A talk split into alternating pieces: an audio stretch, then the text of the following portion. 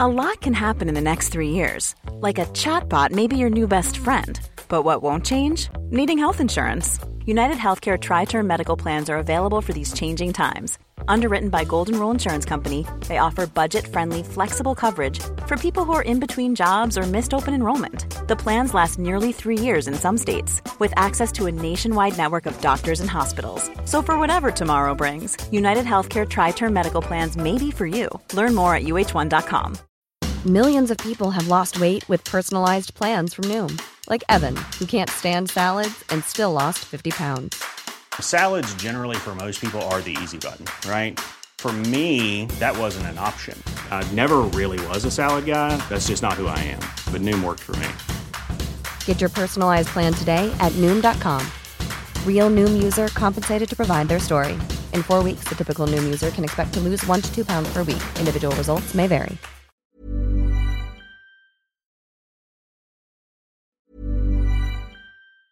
Mom deserves the best, and there's no better place to shop for Mother's Day than Whole Foods Market. They're your destination for unbeatable savings. From premium gifts to show-stopping flowers and irresistible desserts, start by saving 33% with Prime on all body care and candles. Then get a 15-stem bunch of tulips for just $9.99 each with Prime. Round out Mom's menu with festive rosé, irresistible berry chantilly cake, and more special treats. Come celebrate Mother's Day at Whole Foods Market. Hi, I'm Daniel, founder of Pretty Litter. Did you know cats tend to hide symptoms of sickness and pain? I learned this the hard way after losing my cat, Gingy. So I created Pretty Litter, a health monitoring litter that helps detect early signs of illness by changing colors, saving you money and potentially your cat's life. Pretty Litter is veterinarian developed, and it's the easiest way to keep tabs on your fur baby's health right at home. Go to prettylitter.com and use code ACAST for 20% off your first order and a free cat toy. Terms and conditions apply. See site for details. Hey, it's Paige DeSorbo from Giggly Squad. High quality fashion without the price tag. Say hello to Quince. I'm snagging high-end essentials like cozy cashmere sweaters, sleek leather jackets, fine jewelry, and so much more. With Quince being 50 to 80% less than similar brands. And they partner with factories that prioritize safe, ethical, and responsible manufacturing. I love that. Luxury quality within reach. Go to quince.com/style to get free shipping and 365-day returns on your next order. Quince.com/style.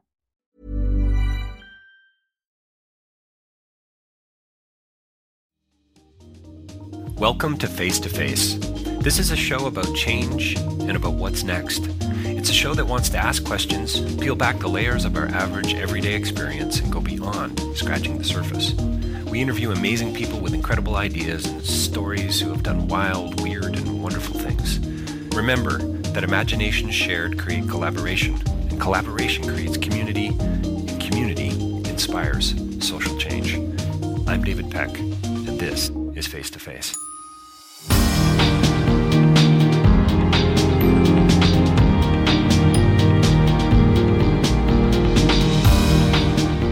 Well, welcome to another edition of Face to Face. Today we have a guest calling in, or I'm calling her, all the way from Zimbabwe. It's a long way away, but we have a great connection, and her name is Ola Mohajer. And thanks for joining us today, Ola. Thanks for having me, David. Oh, you're welcome. I look forward to our conversation. Ola's been working on an initiative for the last little while called The Art of Islam. Theartofislam.com, theartofislam.com. Check out the website. I think you're going to find some pretty interesting stuff going on there, clearly related to art and photography and painting and so on. But I think there's a little more going on here than meets the eye, and that's what we're here today to talk to you about, Ola. Ola, what is exactly is the Art of Islam all about? Well, the Art of Islam has, I would say, a two-point mission when I first started conceptualizing it. And the first part is to make Islamic art accessible and affordable to anyone who wants to buy it in a really, really easy way. And then secondly, it's also meant to be a platform for artists to be empowered to sell their own work and reap the profits of their work, as opposed to... maybe what artists do and what I've done is go in coffee shops and so on, or or galleries if you get lucky enough, in which case you lose some of the profits there to the galleries. So it's to provide opportunity for artists to profit from their work, and then also to bring Islamic art to a more accessible platform to people across Canada and really North America. So you actually were born in the Middle East, but you grew up in, is it Calgary or Winnipeg or? Calgary. Okay, so you spent most of your life in Canada, is that right? That's right. So do you see the Art of Islam moving out beyond sort of Canadian and or North American borders and kind of globally providing art to people, or do you really kind of hope that it's going to educate folks sort of where your home turf, as it were? Well, I think like if I'm allowed to dream, I would love for it to be a global initiative, because even though it started out as something that was meant to just create opportunity for artists and then make the art more accessible, it's blossomed into something that's a lot larger than that. And that is like essentially educating people or making people more comfortable with Islam or Islamic art or Islamic types of art.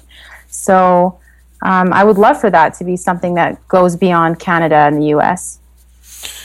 You make a comment. I was reading an article that was posted recently, or relatively recently, based on a CBC posting on theliteral.com. It's a blog of some kind titled "Islamic Art Stirring Waves in Canada."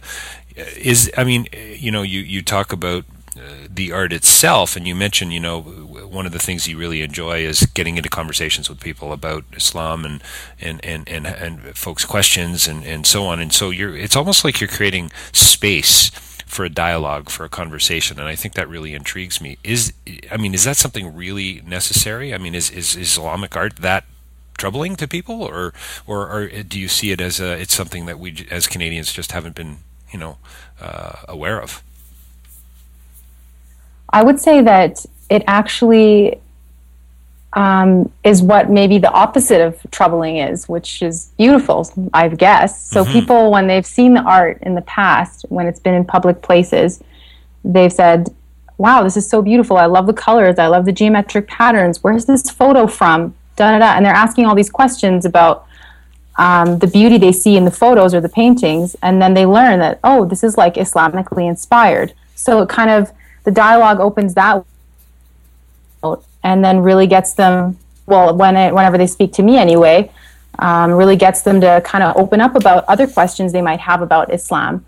And because they're seeing a face of Islam, whether it's in a painting or in a photograph at that moment, that's really positive. So starting off on that note has been really kind of interesting to see, because then people then start to ask the questions that they're so worried about asking most of the time, that might have the more like negative stereotypes around Islam that are more well known, let's say. And I want to I'm always open to providing that opportunity for people to ask me whatever they like. So when I do get in conversations with people, I'm like, don't worry, you can ask me whatever questions you want, like anything that you've ever thought of asking about Islam or not sure about, or something that you thought was wrong or whatever. Feel free to, shoot the questions my way, and I'm happy to answer. So it always starts off really positive, and it always ends off really positive too. Do you find there's a profound misunderstanding in the West? I guess is a pretty big question, but maybe even in your hometown where you went to school, and as you've sort of moved out, I know you're in Zimbabwe working with the UN now, and probably experiencing it on a whole other level. But what about here at home? I really like that you said in the West, because I think, now especially that I've traveled, I'm living in Africa and I've traveled to some other parts of Africa and other parts of the globe, I find that Islam has more negative connotations in the West, in my experience. Whereas, like living in Zimbabwe now, I feel like I can, because I wear a hijab or a veil or headscarf, you can say any of the three, they're all okay, how you refer to it. So here in Zimbabwe, I don't feel like I don't feel, if I can say, like Muslim, like I don't feel like people, that's all they see. Like they see me and they think Muslim. Right. Whereas in Canada and the West, generally feel like as soon as I, walk into a room, it's like Muslim. Some groups in the West have a ways to go in terms of seeing the more positive side of Islam, which, I don't even know if it's a side. I think all that people see is the negativity that is reported on about Islam and terrorism and Islamic fundamentalists and so on. But there's so much more to Islam that is just terrorism is really, or these negative connotations that are associated with Islam. It's really just, I don't even want to say, it's such a small part of the faith. And it has nothing to do with the majority of Muslims in the world. And in fact, it should be mentioned that those negative things affect Muslims as well too. So it's not like it's this thing that is or at least how what I perceive is this thing that is a threat to the West. It's a threat to Muslims. Yes. So, it might be deeper than you perhaps wanted to go about that. But no, I definitely have a long way to go. You faded out there for a little bit, unfortunately, and we'll have to edit some of that back into the interview. And I don't think you heard my sort of follow up, but I talked about, or maybe you did, but I made a comment about a whole different level being in Zimbabwe, and I've traveled a fair bit as well. And talk about a cross cultural eye opening epiphany. When you go into another culture, and there's just all these aha moments if you keep your eyes open. So there you are in Zimbabwe, and you say it's a different experience. So complete different set of expectations and assumptions, in other words, that you're finding about Islam in other cultures. For sure. It's not the first thing people see here. I'm more than just a Muslim in Zimbabwe. I'm a full person here. Except there are different stereotypes that are associated with me in the way I look, but they don't have to do with just being Muslim. Whereas in the West, in my jobs, throughout university, sometimes it's the first thing that people will notice, and it's the first thing that they will ask me about, which is I'm okay with. Yeah, sure. It's been really interesting to What not be that. Ola, that's really, I think it's wonderful that, the phrase you said, you're a full person here. I'd love to explore that a little bit more, but, and hopefully we can, but what are some of those immediate, forget about expectations, but those assumptions? They immediately want to ask you about the faith. They want to ask you about the Quran. They want to ask you about radical Islam and so on. What are some of the more tiresome assumptions, would you say? Or you know what? It actually sounds like you aren't tired of them. You're willing to talk to anybody about anything by the sounds of it, to me, which is brilliant. Totally. Over and over. Because I think if questions are left unanswered, then that person stays with their preconceived notions.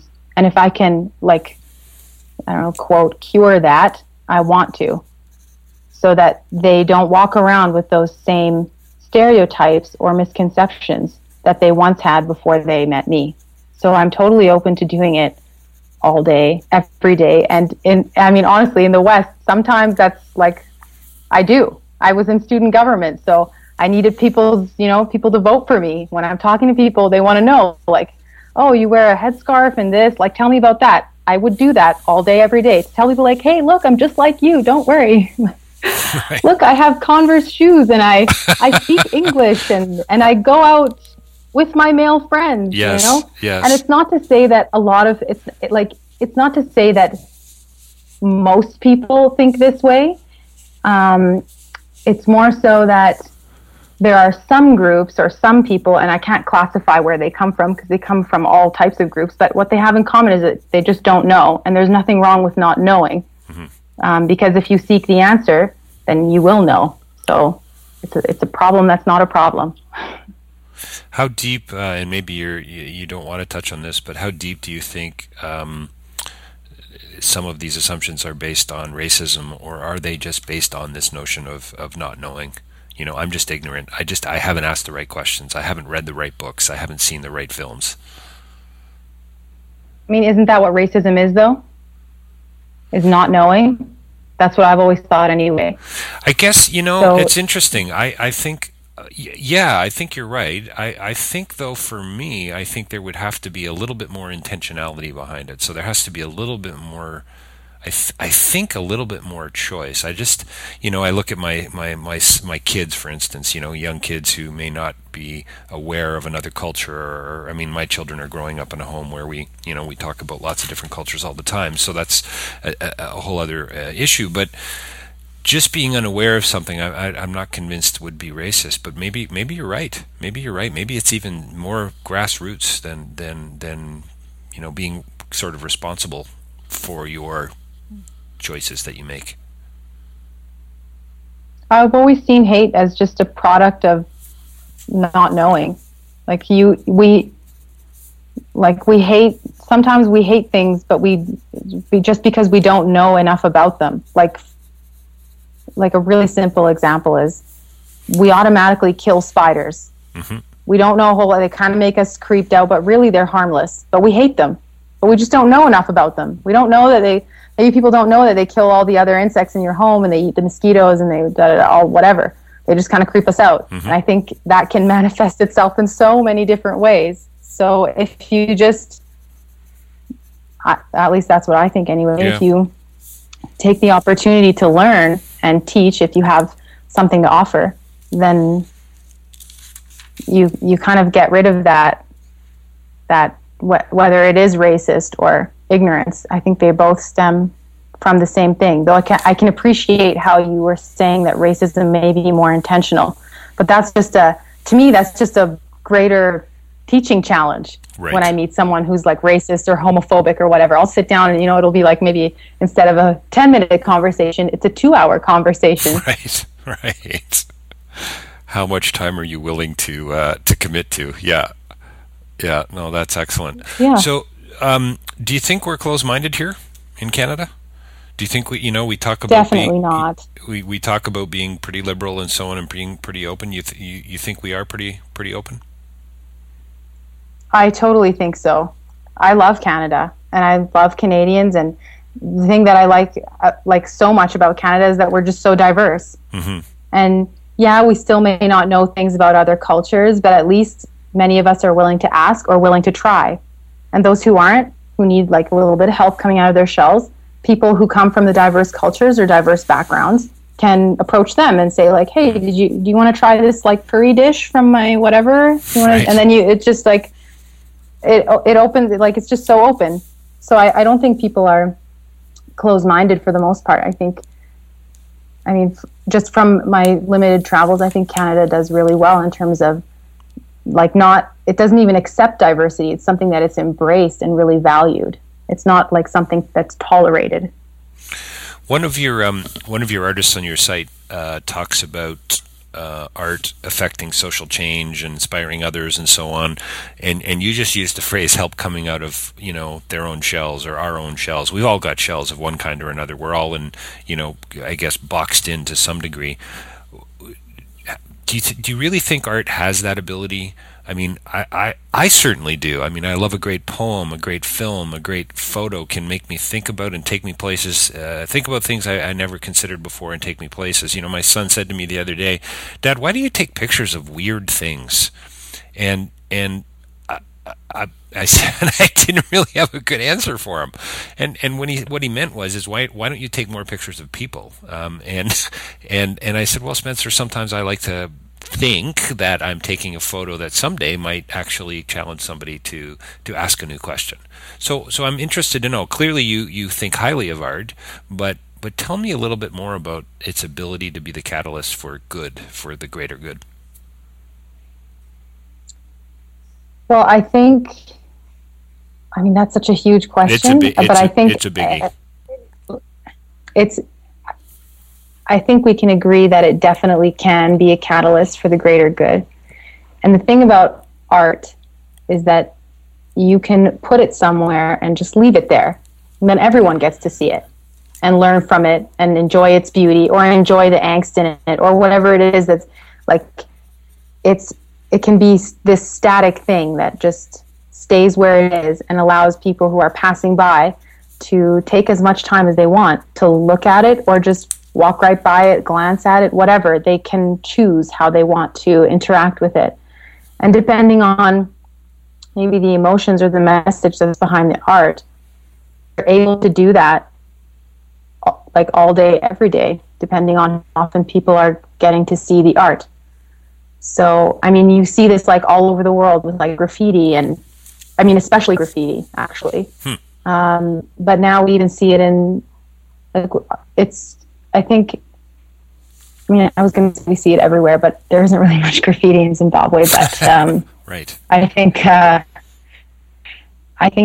it's really powerful, and it depends on, I guess, what the emotion is that you get when you look at the piece, or if there's this particular message, and it can relay that message over and over and over with very little effort. It wouldn't be like, for example, how I was talking about how I'm willing to talk to people all the time, anytime. I'm just one person, and so I can only interact with one person at a time. But a piece of art can interact, especially if it's like on the internet too, can interact with thousands and millions of people at once. So it even has like a stronger ability to touch the masses than one person does. So why, Ola, why do you care?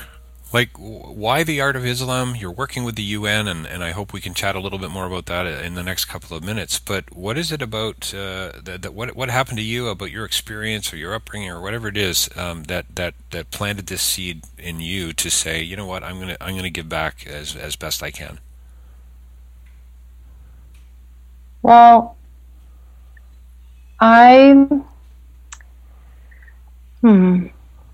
Well, for one thing, I have been creating different types of art since I was like a child.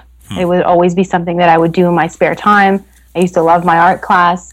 And whenever I used to have time during university to, like in between the 1,000 assignments a university student has, but I would use that as like a thing to relax. So it was even something that wasn't just something that I loved. It like brought me peace. And when I graduated, I had traveled, and I wanted to start something when I had time. And that thing was the Art of Islam. And so I had graduated, I just finished my traveling, and I wanted to start it. And you asked about giving back. I never saw the Art of Islam as something that could give back, I guess. But that goes with everything that I do. I just do what I like. And I love art, and I love being of service to people. So what's beautiful about what you're doing, so you love being of service to people, which is a wonderful phrase, by the way. Great title for a book or an essay or something. Is that you've also turned this into a social enterprise. And, I mean, are you finding that it's starting to pay for itself, that you're doing well with it? Is it the kind of thing that actually could really start to generate some income for you in the long run? I mean, it has generated some, but like with any new business, there's so much. It's such a steep learning curve. I don't have a business background, really. So I've had to learn a lot, and it does make it is profitable. It's not where I would like it to be, but I mean, if I did want it to be super, super profitable, I wouldn't have my focus diverted. So I'm okay with it being where it is, because I really want to try and bring value to the artists that actually trust me to take their work and sell it. Right. And I want to, that is a big priority for me. So at this point in time, I'm actually working with a colleague on the Art of Islam to make it a little more well-known. Right now, all of our attention has just been earned and grassroots. We're not paying for any advertising or anything like that. But in order to give it that boost and give the artists who have joined the Art of Islam the boost in sales that they deserve, there needs to be a little more effort put into it in terms of advertising and making it a little bit more a little bit more well-known and worthy of people's dollar. So we're kind of coming near to the end of our time together today, but I've got a couple other questions for you, if you don't mind. And one of them is a huge question, I think. It's just hit me while you were answering that question. You know, we've probably, maybe 4 billion faith-based people in the world. Buddhists, Christians, Jews, Muslims, and so on. I would say even more. Maybe more. So what are we at? Close to 7 billion now or something? Anyway, so we've got a significant amount of people in the world who are speaking of a faith of one kind or another. Does it bother you that we seem to have so much trouble getting on the same page? No. I think, because I think, to me, we are, the way, this is what I think anyway, I'm just going to say it exactly as I think it. I think we all have different paths that are going to the exact same thing. So to me, it doesn't seem like 2 different pages of a book. It just seems like 2 stories on one page or 3 stories on one page. I don't know.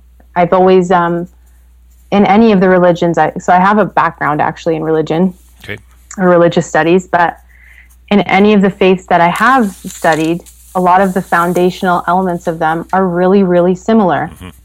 And in some, they even borrow from others and take from others. And some openly say, like Islam, for example, openly says, we've taken from the Gospels and we've taken from the Torah. Mm-hmm. It's all it's all just one big pot in the way that I see it.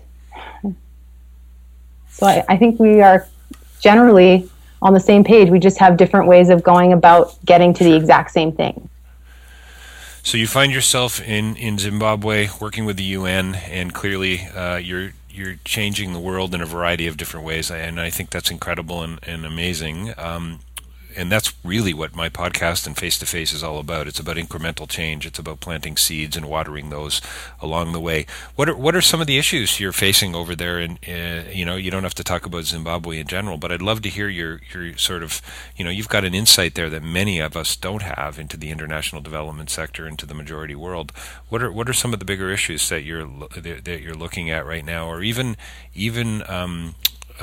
maybe, and I think this is where my last question was, generated from this idea that, doesn't it bother you? We can't all get on the same page. I guess I was thinking a little bit more about the divisive nature, I suppose, of some of these issues, gender injustice and so on, universal primary education. Okay. And yeah. Could you speak to that for a couple minutes? Which part? Sorry. Yeah, that's a big question. I know. Well, yeah. just I think, I think the issues, what are some of the things? Clearly, there's some very specific issues in Zimbabwe, but what are some of the bigger, would you say, issues that the majority world's facing right now? As, we go into coming into the anniversary of the Millennium Development Goals, looking at what's next. Do you got any comments about that?